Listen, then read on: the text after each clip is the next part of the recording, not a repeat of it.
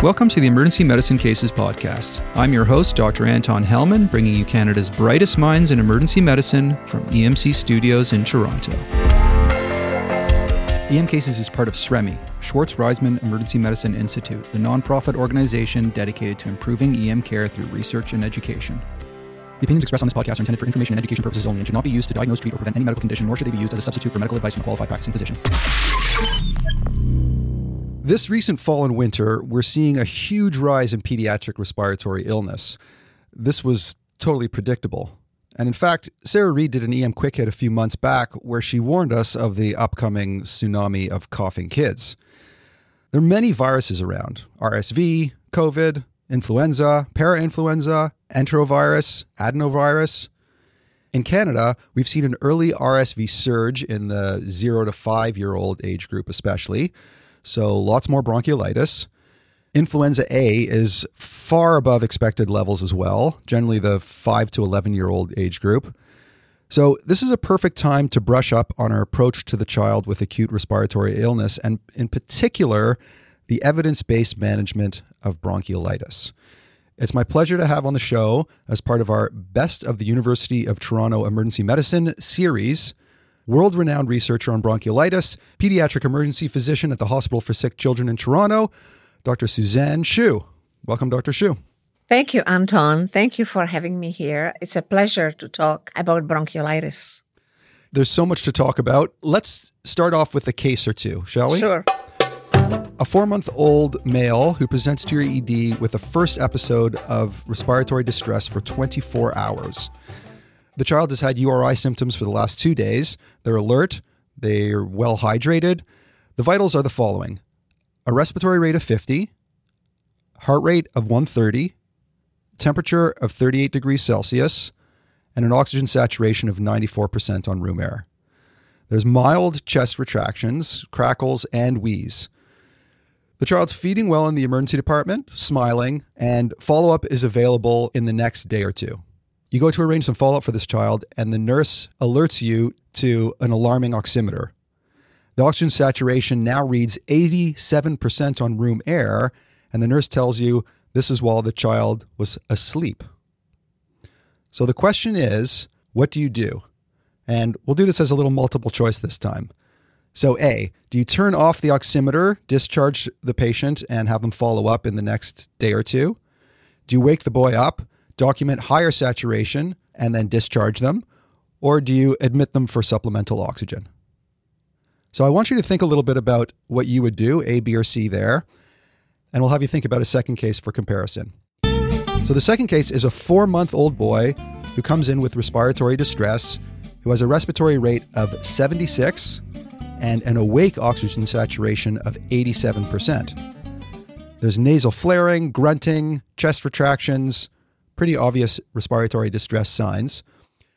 They're feeding about 25% of normal. There's decreased urine output. So the question here is again, multiple choice. What is your mode of initial oxygen delivery? Is it A, standard low flow nasal prongs, or B, high flow nasal cannula? So these are just a couple of the things I want you to think about while we have a discussion with Dr. Schuh here. So, with the hordes of pediatric patients with respiratory illness that we're seeing these days, I find that sometimes it's difficult to sort out which ones have which illness. And it is complicated. My understanding is that 20% of bronchiolitis is caused by rhinovirus rather than RSV, and that those kids are at risk for asthma and as we've all seen, there's considerable overlap in the presentation of asthma and bronchiolitis, and of COVID and of pneumonia. So, how do you distinguish bronchiolitis from asthma, from bacterial pneumonia, from COVID, et cetera? And does it really matter? Like, what's your practical approach at the beginning, initially, when you see that child to sort out which illness they have? Because their management's going to change significantly depending on which illness it is. So, yes, this can be a little bit of a confusing issue. So, the most important factor with respect to bronchiolitis is the age. So, about 95% of cases of bronchiolitis happen in infants under the age of 12 months. the older the child gets, the higher the probability that you are dealing with something else, such as, for example, asthma. So bronchiolitis can happen over the age of 12 months, but it is distinctly uncommon. The other issue has to do with the number of episodes with a bronchiolitis like phenotype that the child has experienced. The older the child gets and the more bronchiolitis like phenotype presentations the child has experienced, the more likely it is that you are dealing with something other than bronchiolitis, such as, for example, asthma. Now, we now know that you can actually make a tentative diagnosis of asthma in otherwise healthy children over the age of 12 months. And in a minute, we could talk about why that is actually important. That's a serious game changer because I remember the days where we weren't allowed to call it asthma Uh-huh. if they were under four years old. Right. That, that, that, that thinking has actually changed uh, several years ago. So there are children that present with wheezing episodes over the age of 12 months that you can actually fairly confidently tell the family that this is likely tentative diagnosis of asthma. And the, specifically the infants that fit this profile are those that are otherwise healthy. They have had at least one previous episode of wheezing. So this is their second episode. And they are sick enough to actually require therapy in the emergency department. You may also think about this in the context of at least one previous wheezing episode or a presentation to the ED that requires therapy. And if you do deliver that therapy, the child has to convincingly get better. The reason this is important is because preschool wheeze is actually a, quite a serious matter or can be quite a serious matter. The reason for this is that there is a subgroup of wheezing preschoolers that have abnormal lung function at the age of five or six years. And if their inflammation, if the inflammatory process in the lung is not controlled adequately, they can actually end up with abnormal lung growth. And they constitute the population that is at high risk of COPD during their adult years. So this is why we recommend that preschool wheezers who require treatment in the ED, uh, not only do they should they get corticosteroids in the emergency department, that, but they should be discharged home on three months of inhaled corticosteroids to control the inflammatory process. Wow. So there's more reason than just making the child feel better to identify asthma early and treat it. Exactly. Uh, it actually has long term It, consequences. has, it can have long-term. Con- now, this is a this is a small subgroup. So the majority of these preschool wheezers do get better by the time they go to school. So about 70, 75% improve and the whole thing settles down. But there is a subgroup that does not settle down. And so this is, the, this does represent overtreatment. Only about a half of these children do respond to inhaled corticosteroids. So it's not a panacea for everybody. And you do not tell the, fa- the family, therefore, that this is definitely asthma, but we tell them that it's safer to overcall it rather than undercall it and to overtreat rather than undertreat, which has its challenges because people do not follow, you know, daily medications when the kid is well. So there is a huge educational component to the entire exercise, but it is important to educate the families that it may happen again. Fascinating. So that's a little bit about distinguishing bronchiolitis from asthma. It is wonderful to hear that we can actually occasionally diagnose asthma in a one and a half year old. That's fantastic. Now, one thing about uh, this whole point is that it's not always possible. So, if you have a, you know, a nine-month-old kid, for example, at the upper end of the bronchiolitis spectrum, and the whole family has asthma, uh, the kid is full of eczema, and so on. There is a strong atopic history in the family, especially if the kid is sick. The question comes up: Should I treat this? Should I actually treat this as a first asthma attack? And I think most people would agree that th- there are some children where you have to give it serious thought that it, this, in fact, may be the case. So we cannot always tell one from the other, practically speaking. And if the families ask that, then that's exactly what we tell them. Fair enough.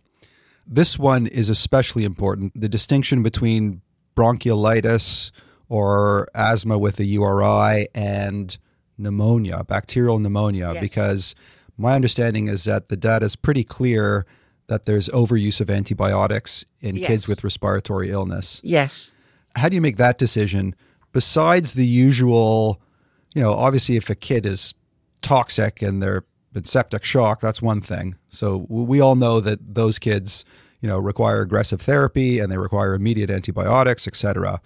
But for the kids who are kind of in the gray area where you're not sure if they're viral or they're bacterial, what are just some of the things that that you do when you're on shift to sort out whether you should give antibiotics or not? I think it's important that we recognize and accept the fact that kids with bronchiolitis can be febrile. High fever with bronchiolitis is not very common. It can happen, it definitely can happen, but it's not all that common. But just because the child with what what looks like a typical bronchiolitis phenotype is febrile would not make me give antibiotics.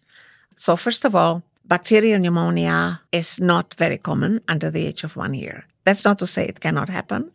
Uh, it does, but it's not very common. And these children, as you've correctly pointed out, are have high fever. They look ill. They do not drink. They are miserable. They are toxic, and so on. They may or may not have unilateral chest findings, but there is usually something that tells you that the kid is just not right in terms of bacterial illness. 99% of children with bronchiolitis, even though they may be febrile, they do not exhibit this toxic appearance.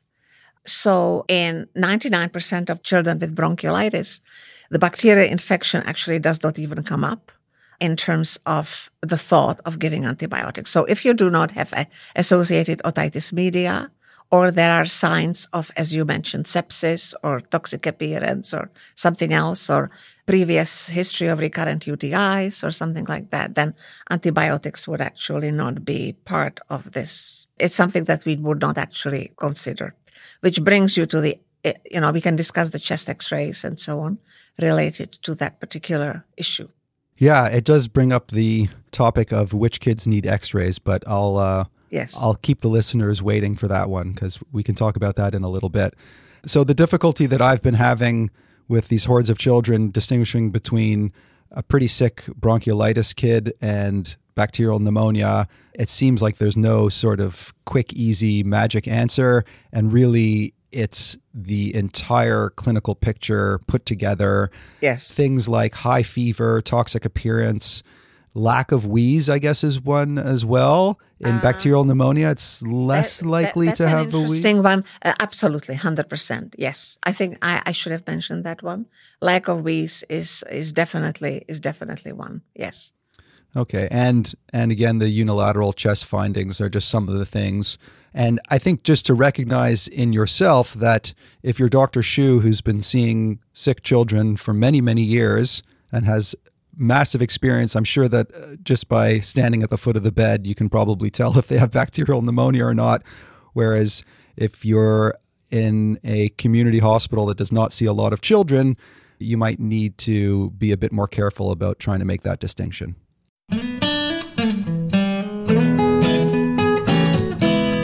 The next question is to do with defining what bronchiolitis is, because this actually, you'd think that it would be pretty straightforward, but it's not.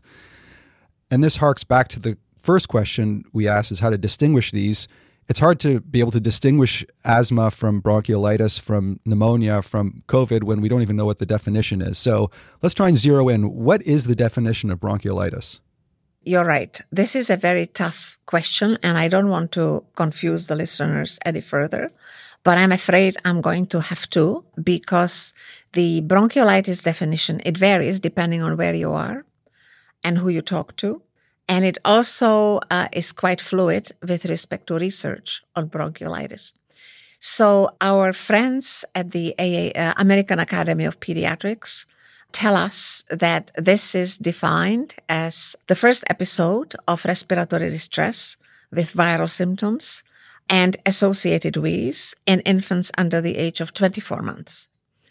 On the other hand, our British friends from the British Thoracic Society, they prefer to limit the definition of bronchiolitis to infants under the age of 12 months, especially those that have crackles, and they omit the wheeze components, which is, I think, I, think good because wheeze is frequently absent in bronchiolitis. I think we have to accept, accept that.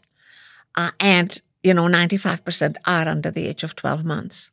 So this can be quite confusing with respect to management and also with respect to research. What kids do you actually study? So this is quite confusing. Uh, the other thing is that recurrent bronchiolitis or bronchiolitis like phenotype carries with it a very high probability of other entities, as I said before, such as, for example, asthma. So to further confuse the definition is that uh, there is a relatively recent study which points to the fact that bronchiolitis may in fact not be a single disease, that it's basically under an umbrella with the same phenotype, but very different pathophysiologies and very different subsequent risk of, of asthma. So as you mentioned before, rhinovirus, for example, causes 20% of bronchiolitis. Well, some rhinoviruses carry a risk of up to 60% of subsequent asthma. So not every rhinovirus is the same. There are different subtypes and it varies.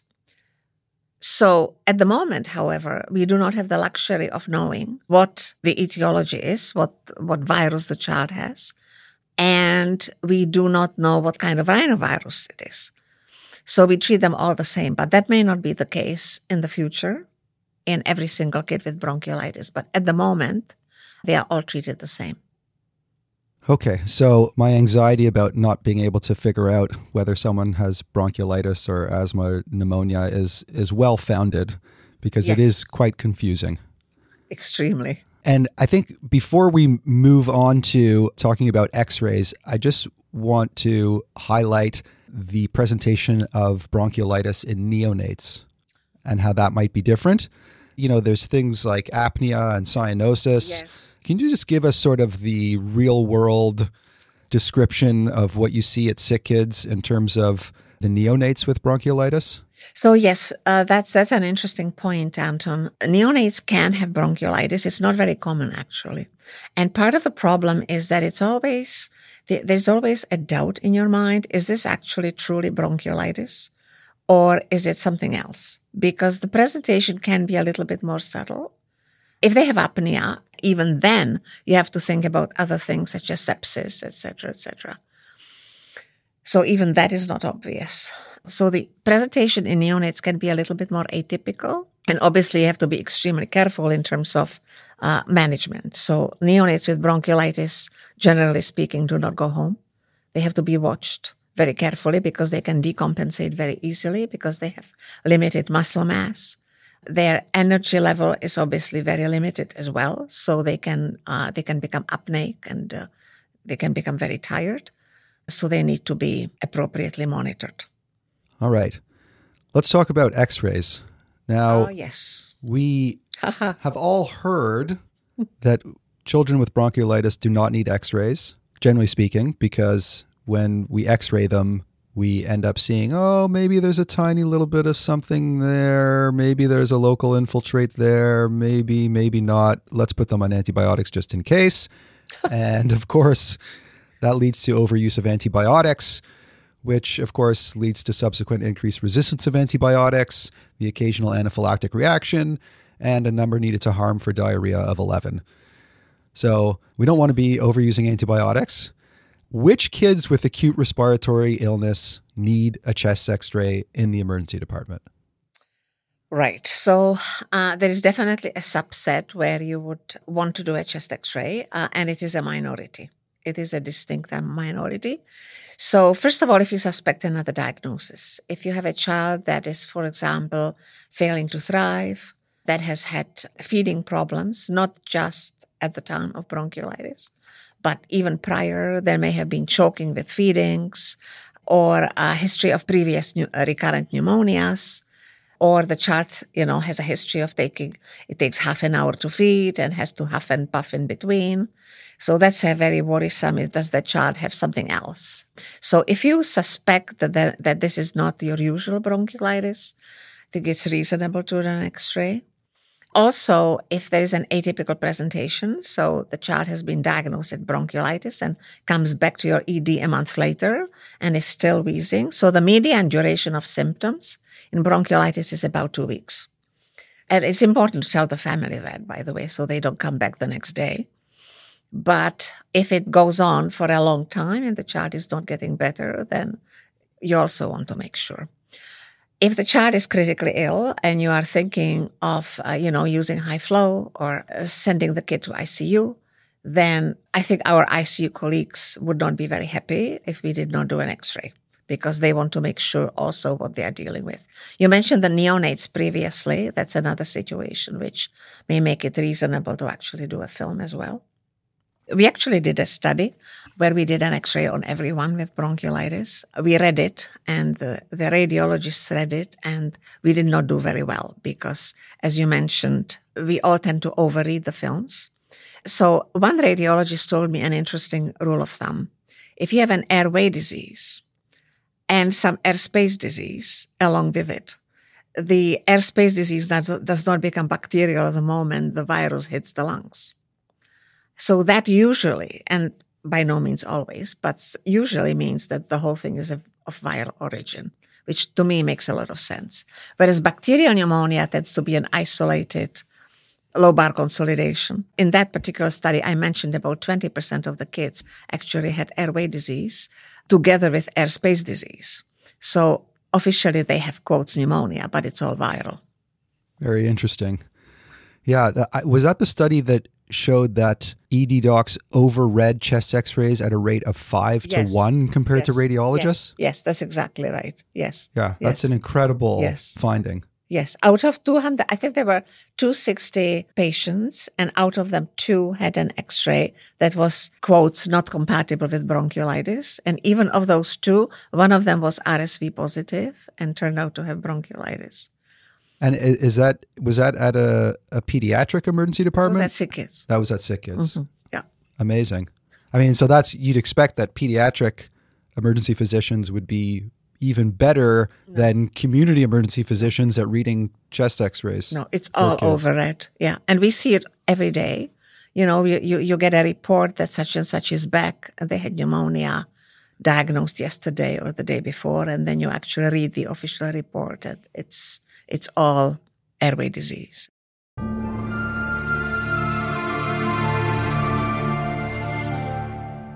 Let's talk about viral testing. Now, I imagine that testing every kid with a cold for COVID, RSV, influenza, and all the rest would, would cause a full out collapse of our already crumbling healthcare systems. Yes. Which kids do you think require testing for RSV, influenza, COVID? Which kids require testing for RSV, influenza, and, and COVID? That's an interesting question. And you know, there's a very variable practice among hospitals about how frequently these tests are done. Uh, the wise men at the Choosing Wisely tell us that we should actually minimize this. It's a good rule of thumb to think about you do the test when you think that it could somehow change your subsequent management. So, who do you worry about? in this subpopulation. So kids that are immunocompromised or that are on various poisons that are compromising their immune system. Patients that have comorbidities, and I think that this is a big one, you know, patients with hemodynamically significant cardiac disease, chronic lung disease, immunodeficiencies, uh, neuromuscular disease, that sort of thing. We see more and more patients with complex care needs, at SickKids as well. So that would be another group. Patients that are critically ill simply because it's nice to know what you're dealing with. And you mentioned the neonates. That would be another interesting one, especially febrile neonates. And uh, patients that maybe live in shelters or vulnerable settings, that sort of thing. But that again is a relatively small subgroup of patients. So the bulk of them don't actually need it because you know, and and families frequently ask us, you know, what is it? Do you do various tests, and is it COVID or is it? And so we tell them, yes, COVID can definitely cause bronchiolitis too. but there is really nothing different that you are going to do about it. Uh, usually I take advantage of the situation and tell them to all get their COVID shots in their family. Suffice to say that the vast majority of kids that we see in community hospitals across North America, the vast majority will not require viral right. testing. Exactly. It's really just immunocompromised patients, critically ill patients, newborns, and very atypical presentations. I mean, I, I find sometimes, harking back to the first question about how do you distinguish these illnesses, you know, we all like to know what's going on and what the cause is. And I think we really do have to step back and think sometimes, you know, are we doing this test just for us, just to know what the exact cause is, or are we really doing it for better patient care? Um, and I think when you ask yourself that question, again, it's not going to make a difference whether the patient has COVID or RSV. If you think that the most likely diagnosis is bronchiolitis, you're going to treat them as bronchiolitis. And I imagine that when they look retrospectively at these kids, it doesn't really make a difference what the virus is. Exactly. That's a good way of putting it, yes.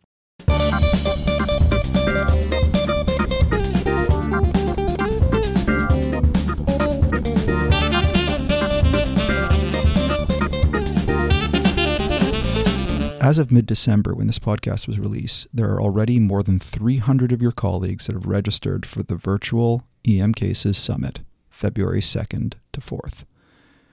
You'll get full CME accreditation, a whopping 17.5 M1 credits or their equivalent, the best EM speakers in the world giving cutting edge talks, having panel discussions, showing state of the art procedural tips and tricks, virtual simulations, symposiums, giveaway prizes, a chance to ask speakers specific questions directly, three months digital video package included to watch later for review or if you miss a day all for the cost of a fancy restaurant meal for two or three people. Go to emcasessummit.com to grab your tickets before they sell out. The proceeds will go to help ensure that the EM Cases podcast remains free open access for all. Let's move on to treatment of bronchiolitis. Now, it seems that just about nothing works for bronchiolitis except oxygen in the sickest kids and maybe nasal suctioning. But we often feel we need to do something for these patients in the ED. We had Amy Plint, also a prominent researcher in this area, on EM cases a few years back discussing epinephrine and steroids for bronchiolitis. There's a few other things that people have tried that it seems like some people will use and some people won't. What does the current evidence tell us about how we should treat these kids who we're pretty sure have bronchiolitis in the ED? And if you could actually particularly comment on the epinephrine steroid issue because I, I, find that there's practice variation out there. There's some docs who will say there's nothing that works for bronchiolitis except oxygen, and then other ones who say, yeah, but let's try some nasal suctioning, let's try some epinephrine, let's try some steroids. And just to make the distinction, this is separate from the kid who you're not sure if they have bronchiolitis or not, and you're giving them a trial of yes. salbutamol to see whether it's bronchiolitis or asthma. So let's just make that distinction first. So again, this is the patient who, let's say you've given them a trial of Ventolin and they haven't improved at all, and now you're pretty sure that it's bronchiolitis. How do we treat these patients in the emergency department? So, with respect to the evidence on various pharmacotherapies, the bottom line is that there is no treatment that has been found to change outcomes. Now, you mentioned the issue about epinephrine and corticosteroids. That is used quite rarely in bronchiolitis. So, I should say that North American mentality is very different from treatment, for example, in the United Kingdom or in Australia or New Zealand because in those countries, they literally do not use this hardly at all. The rate of pharmacotherapy for bronchiolitis is much, much higher in both in Canada and in the US compared to those other countries. So if you have a child who is critically ill with bronchiolitis, I think that it's not unreasonable to try this, but I think that that should be an exception rather than a rule. But you asked what we can actually do for these patients because it's difficult for us as physicians to do nothing. So, first of all, I think parental education is a huge component of all this. And it's important to tell the families why the drugs do not work. Also, the profile of the disease. So, the fact that this will last another two weeks, I usually tell them sometimes three weeks. The child is going to go up and down. Some hours are going to be better than others. None of these children feed well. They all feed badly and they have to be fed every two or three hours to supplement the hydration. So that's really what they should be focusing on.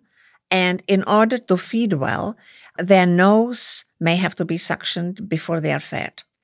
Now, the, the nasal suctioning, which you mentioned, is an interesting thing because there has not been a single study looking at benefit of nasal suctioning in bronchiolitis.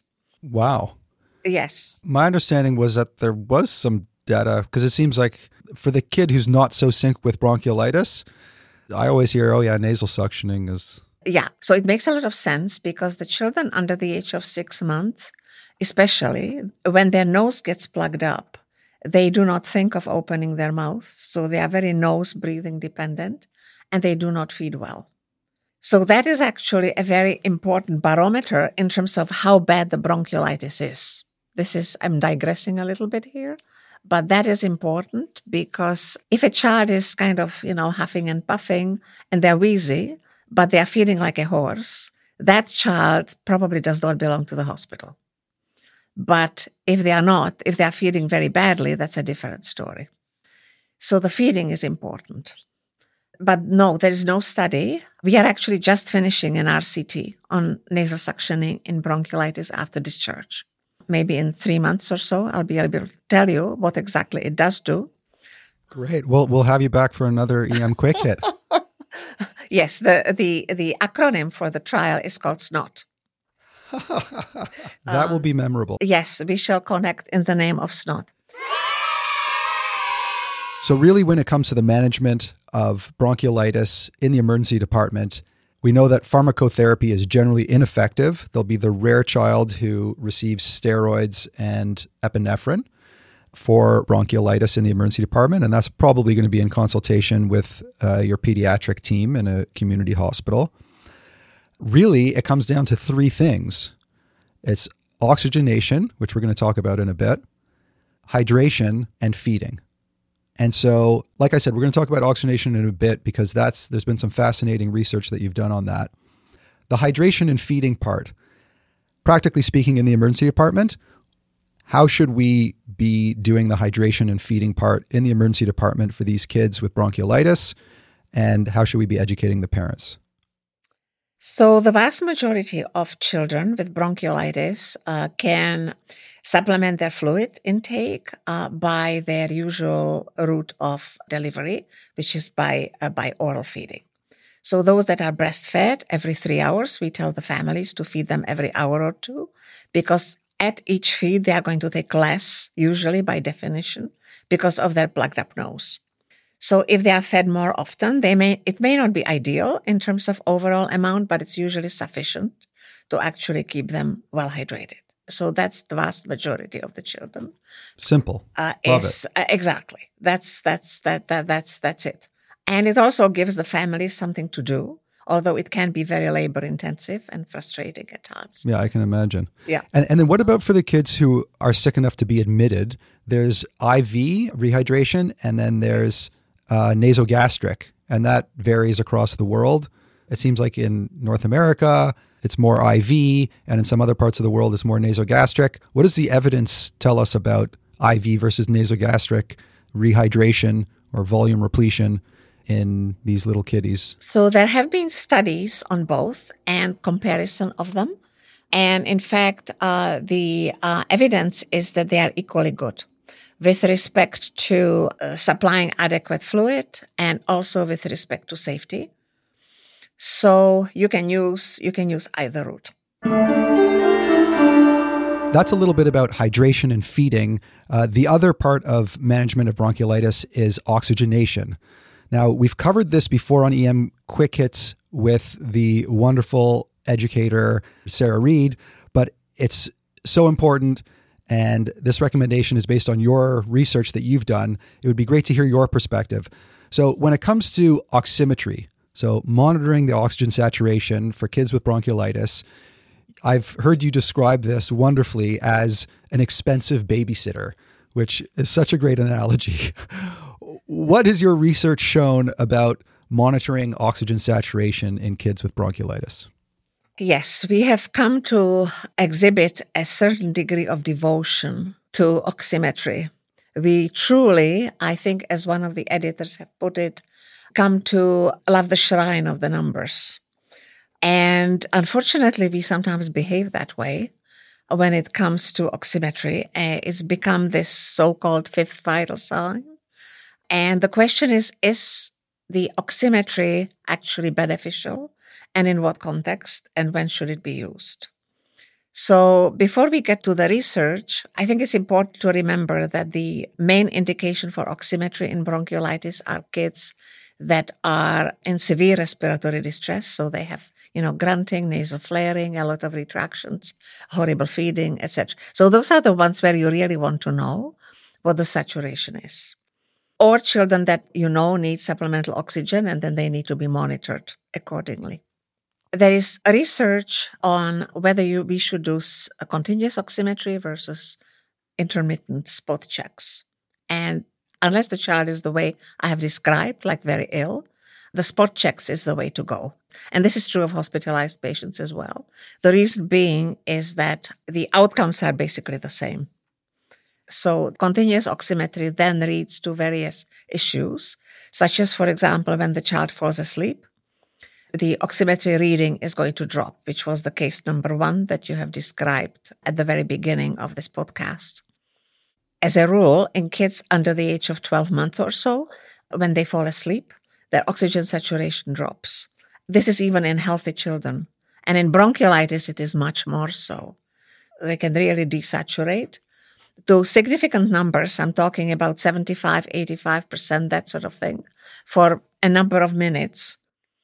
That's fascinating. So, could you tell us a little bit specifically about yes. the research on yes. desaturation in normal healthy kids yes. and desaturation in kids with bronchiolitis who aren't admitted to hospital? Because I understand that there's some research that, that you've done that's actually monitored oxygen saturations of kids at home.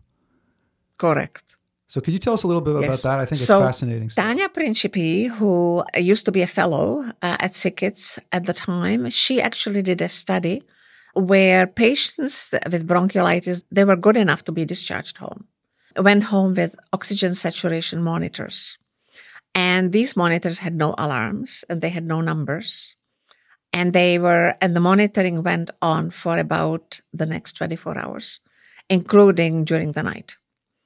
And then the uh, families would ship these monitors to SickKids, and then we would analyze them. What happened is that the patients that have desaturated, and there were about something like 65%. So about two thirds of the patients have desaturated. And desaturated meant that you had to actually have a saturation below 90% for more than a minute and we found that not only did many of them desaturate, but quite a few of them desaturated for prolonged periods of time. So something like 10% of the monitoring time. So significant time to numbers that were like in the 80s, occasionally even in the 70s for brief periods of time. So the bottom line is that had they actually been in hospital at the time, they would have all stayed there for much longer. But because nobody knew, everybody was happy. The main outcome for the study was actually unscheduled medical visits within the next, I think it was 72 hours. And we found that the proportion of those that had experienced this outcome that have desaturated versus not desaturated was exactly the same. They were identical. So it really did not matter. That is incredible. You've got two thirds of kids desatting below 90%. Yes. Whereas if they're sitting in the emergency department, I get interrupted to come and see this child because they're desatting below 90%. Yeah, and, most of most And of this is considered sort of a normal state of affairs for any child with bronchiolitis who's at home, who's well enough to be at home. Now, most of these desaturations happen during sleep. I think that that's key. And the parents were actually supposed to write down when the kid was asleep and they, when they were awake. Okay. so enough. The, so this so awake awake desaturations awake is, a very key. different thing. Yes, awake okay, desaturation is a very different, and, and and most of them are sick. If you have a kid with bronchiolitis that's saturating 85%, for example, they are probably not going to be looking well. But if they are asleep, that's a very different story because when they are awake, they can be at 95%. That's a bit about what normally happens to oxygen saturations in kids who have low risk bronchiolitis. Correct. And again, the bottom line, if you could just clarify for me, what should we be doing with regards to monitoring the oxygen saturation in the emergency department with these kids? So it sounds like we shouldn't be doing continuous oxygen saturation monitoring. So how do we do it? Do we what do we actually order? Do we say, you know, oxygen saturation Q1H? It really depends on how sick the kid is. So if the child is obviously very distressed, they have a lot of retractions, they are grunting, they have nasal flaring, they may be dry, moderate to severe bronchiolitis, that child should be on continuous oximetry. So there is a sub, subset of patients that actually do need it. And usually you have made up your mind probably that that kid's, kid is not going home because this is not something that's going to resolve in the next hour or two. So yes, so there is a subset of patients that definitely need continuous oximetry. So I'm not saying that nobody in the ED should be getting continuous oximetry. But the vast majority of them have mild bronchiolitis, and those patients uh, may need one oximetry. If you happen to have no oximeter on hand, they may need nothing at all. If they are going to be in your ED for a while, for whatever reason, then those patients should get spot checks. I think it's a good, good rule of thumb is with vital signs again. So if you decide that that patient needs vital signs repeated in two hours, for example, then they should get oximetry checked then and they should be awake. If they are not awake, they should not get a saturation. Got it. Okay, that's actually really important. So, uh, if when you put in the order for repeat vital signs in two hours, you should clarify awake vital signs. So, given that we over rely on oximetry, how then do we identify the child with bronchiolitis who's at high risk? So, again, there's the obvious toxic child you know, with grunting and all the rest.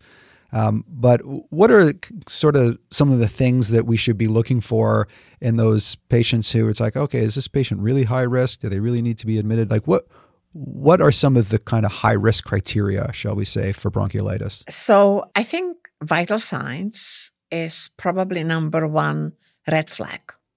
So if you have a child with a significant tachypnea, which is to some degree age dependent, but if the respiratory rate is in the 70s and it stays there, that is a red flag. Significant tachycardia, the awake saturation well below 90, especially if it's sustained for a few minutes, that's that's probably important. The kids that are very that are small and young, so under the age of 2 months, is a fairly risky age group in terms of their ability to compensate for their uh, respiratory demand because they can become very sick very quickly. The kids that have significant prematurity, generally speaking, under 32 weeks, especially if they are young. So that's important. And comorbidities. Okay. The same kind of comorbidities we were talking about earlier neuro- neuromuscular disease, yeah, yeah, immunodeficiencies, exactly. chronic so lung disease. Okay. Yes, exactly. All right. Some people like vital sign sort of cutoffs. Ah, yes, yes. Um, is it fair to say kids, you'd categorize them as high risk bronchiolitis based on vital signs if the heart rate's greater than 180, respiratory rate 70 to 80 yeah. plus? Exactly. And then awake saturations persistently less than 90%. Correct. Okay. Let's talk about the optimal oxygen treatment strategy for kitties with bronchiolitis. This was in our case two. We asked the question, you know, what kind of oxygen strategy do they need? Do they need high flow? High flow nasal cannula seems to be the flavor of the month. And while oximetry can be seen as an expensive babysitter, as you so aptly analogized, I've heard you say that high flow nasal cannula can be your expensive acetaminophen. I stole that from a publication. Oh, okay. Is there any great evidence for high flow nasal cannula in bronchiolitis? I mean, when should we pull the trigger on escalating oxygen therapy from regular oxygen by nasal prongs or, or mask to high flow nasal cannula in kids with bronchiolitis? This is a fascinating topic, you know. So, just as an aside, I actually had the pleasure of working with Sanjay Mahant from our inpatient pediatric department at SickKids. And he did a study on the trends in admissions to ICU in bronchiolitis over the last, I think it was 15 years or so. And he found that there is a fairly a significant rise in the ICU admissions for bronchiolitis without any increase in hospitalizations per se, which makes you wonder why on earth is this happening? And I'm not sure that we quite figured out as part of that publication exactly why that is, but we also noted that uh, there is a massive increase in the use of high flow nasal cannula in bronchiolitis. And many hospitals actually, the children that get high flow intervention, they go to ICU. So that's just as, a, as an introduction to this new wonderful toy that has become very popular in the last decade or so. So you ask, does it actually work? Well, it promises to be a lot and it's used a lot, but we do not have evidence that it actually does a great deal. So, first of all, when should it be used? It should be used on kids that have severe respiratory distress, who are also hypoxic and they require supplemental oxygen to sustain their saturations above 92% or so, roughly speaking. So they should be distressed and they should be hypoxic and they should have failed the standard oxygen therapy. So the standard oxygen therapy means the low flow through the usual nasal prongs or whatever you want to use. If despite of your usual oxygen therapy, they have increasing oxygen requirements, and typically it is, you know, you need FiO2 above 40%, for example, to sustain decent oxygen saturations above 90%. With increasing respiratory distress on your usual oxygen therapy, that's a trigger to think about high flow.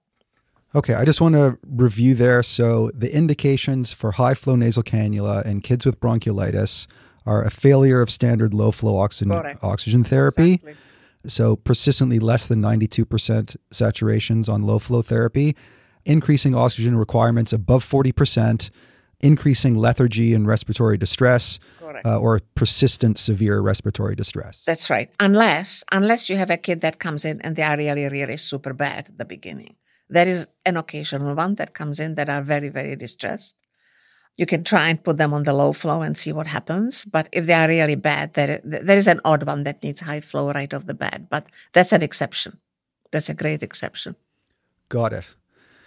All right. So that's about the indications. And then the second part of the question is does it work? And ah, so yes. if you could give us uh-huh. kind of a quick summary of the literature out there on the evidence, you know, the evidence for high flow nasal cannula and bronchiolitis. Yeah. So there is two RCTs, both from Australia. One is a single center study and the other one is from 17 EDs. So the second one by Dr. Franklin was published in New England and is actually quite, quite big. So both of those studies have compared standard oxygen therapy to high flow. And the outcome was escalation of care, which in the standard group basically meant that they went on high flow later, or in the high flow, it meant that they went to ICU and CPAP, etc., etc. And the main outcome was the percentage of patients that ended up going to ICU because the rationale is that the reason you use high flow is that is to actually prevent the patients ending up in the intensive care unit. And these two RCTs actually found exactly the same proportions in both arms going to ICU. So essentially, what they have compared is early high flow to rescue high flow. And they found that the two interventions produced the same proportion of patients going to ICU. Now, the important thing about this is that in those two studies, which were reasonably big, about 70% of the patients needed no escalation of care. And this is largely because of the patients that they have enrolled because there is no, you know, they did not have enough truly super sick ones. And The high flow nasal cannula costs about 16 times as much as the standard therapy, as the standard equipment. So if you give early high flow, that means that you are actually treating many, many patients that are not going to be benefiting from it at the end of the day at a huge expense. So it's an expensive way of delivering oxygen in patients that may not be benefiting. So the morale of the story here is to use high flow in the rescue scenario if your standard therapy has failed. Got it. Bottom line is high flow should be reserved for rescue therapy for patients that have failed standard treatment. Exactly. That early high flow does not provide any benefit and is just really a waste of money compared to a rescue high flow. That being said, like you had mentioned a bit earlier, the kid who comes in really sick that you're really worried about, you're going to start high flow right away. If they are very ill, yes. I think that that requires a judgment, but absolutely, yes. Okay. Wonderful. So it's interesting in emergency medicine how when there's something new and seems wonderful, for other indications, how everyone jumps on the bandwagon and starts using, and high flow is a perfect example that it is a wonderful tool in other situations. And this is a really good example of how we as a community sort of jump on the bandwagon and start using things before there's really good evidence. So, just a reminder out there that uh, it does take several years of research before we know exactly what the indications should be um, and high flow is still relatively new. And so far, the evidence would suggest that we are overusing it. Yes, uh, we are in fact now in the stage of de implementing high flow, just like we are in the stage of de implementing other interventions as well. But high flow, I think, is a perfect example of something we should be using less of. All right, let's move up the oxygen therapy chain a little bit and talk about non invasive ventilation. Now, this is going to be the very rare child in any given community hospital out there, but I think it's important for that really sick kid that comes in. When would you consider stepping up your oxygen strategy from high flow? So let's say you have started high flow early because the kid's really, really sick. When would you consider stepping up from high flow to non invasive ventilation? you have to give the high flow a little bit of time to assess whether or not it is working. So what you are looking for specifically is, first of all, increasing work of breathing. Kids frequently that respond to high flow tend to respond quickly within about 30 minutes or an hour. Uh, their work of breathing goes down. They start feeding and they start looking much more bushy tailed than before. If they are not bushy tailed and they are less and less bushy tailed, and they are working harder and harder, that's not good. The other thing is that if you have increasing oxygen requirements, so again, you have to push the amount of oxygen to sustain their saturations at a decent level. That's another red flag. At SickKids, we would call our ICU consultants and we would speak to our respiratory therapy colleagues to think about CPAP. In terms of community setting, I don't think that if your high flow is working, I don't think you need to transfer the child to a tertiary care center. Okay, that's a very timely question and segues very nicely into the indications for admission to an ICU or transfer to a, a tertiary care, care center. Um, and I say timely because currently we're recording in December 2022 now. There have been huge stresses on resources for pediatric patients and we really need to think carefully about which kids need to be transferred to a tertiary care center, which kids need to be admitted to hospital, uh, and which kids need a step up in care to, to the ICU. You know, this is going to be different in different jurisdictions, but generally speaking, which kids require admission to hospital and which kids require ICU admission? Yeah, this is an interesting point, actually. So, you mentioned a while ago the three principles of management, which is the supplemental oxygen, the hydration, and the airway support if necessary. And that's something that we should all be thinking about when we are thinking of admitting these patients to hospital from the ED. Does this child need any of the three? There is, of course, some social considerations, etc. We actually did a study a while ago with our pediatric emergency network colleagues, which included 38 emergency departments around the world with bronchiolitis. And we looked at the kids that were admitted for bronchiolitis and the proportion of those that were admitted that got one of those three interventions. And we found that 30% of them did not. So they did not require, we specifically picked these interventions because you have to be in hospital to actually deliver them. 30% of them got none of them. So they got food, they got music, they got tender loving care because they were cute, but they did not get any of those three interventions. And I'm not saying that, you know, there may have been some that had to come in nevertheless because they lived on the North Pole or because there were major social issues or something like that. That'll always happen. But 30% is actually a very expensive babysitting. So the indications for hospitalization that you were asking about. So it comes back really to the high risk criteria, right? So obviously, if the child needs any of those three interventions, if they are under the age of two months, you should probably have a fairly low threshold, especially if it's, well, if, if it's a newborn, I think it's more or less a sort of semi-automatic one. But if it's under the age of two months, we should be very careful. If the child has comorbidities, unless they have clearly very mild disease, we should be very careful as well. If they have major difficulty feeding, and I think that that's a, that's a huge barometer really in terms of the need for admission. So even if they are very wheezy and they are tachypneic, but they are kind of happy looking and bushy tailed and looking around and very ha- and, and feeding well, then they can go home with a good follow up and the right instructions of when to come back. Yeah, I mean, I just want to stress there.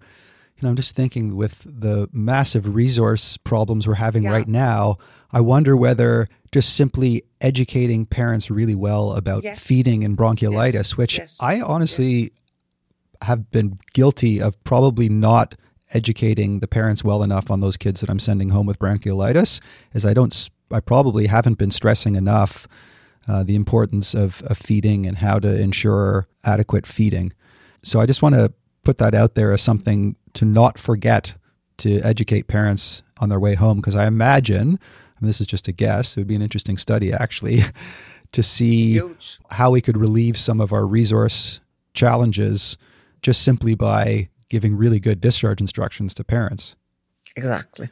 Sorry, that was a little bit of a sidetrack there. I want to get back to indications for hospitalization. It's some of the same themes we've been talking about over exactly. and over comorbidities, poor hydration, vital signs less than two months of age. What about for ICU? I imagine that it's in some ICUs, if you're going to the non invasive ventilation CPAP route, uh, that's an automatic admission to ICU. It's going to be different in different jurisdictions again. But what are the general indications for admission to ICU? So, generally speaking, in bronchiolitis, uh, as you have correctly pointed out, kids that are on high flow that have actually failed high flow so the child is having increasing respiratory distress, increasing demand for oxygen to sustain good oxygen saturations. And you are seriously thinking about instituting CPAP.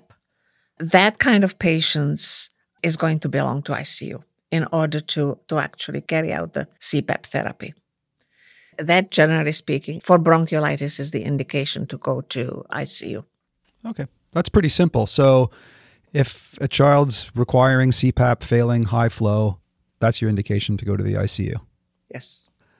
Dr. Schuh, this has been an absolute pleasure. I really have enjoyed hearing from someone who's a true world expert and researcher.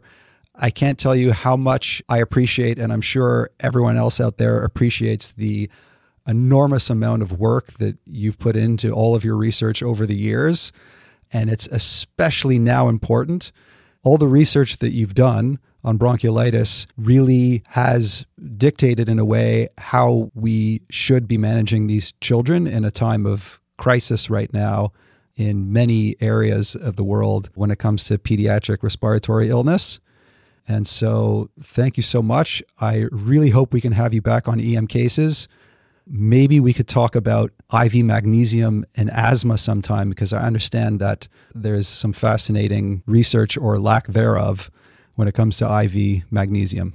Thank you, uh, Anton. It's been a pleasure. I've had a lot of fun during this podcast, and I look forward to our future séjours on uh, other topics.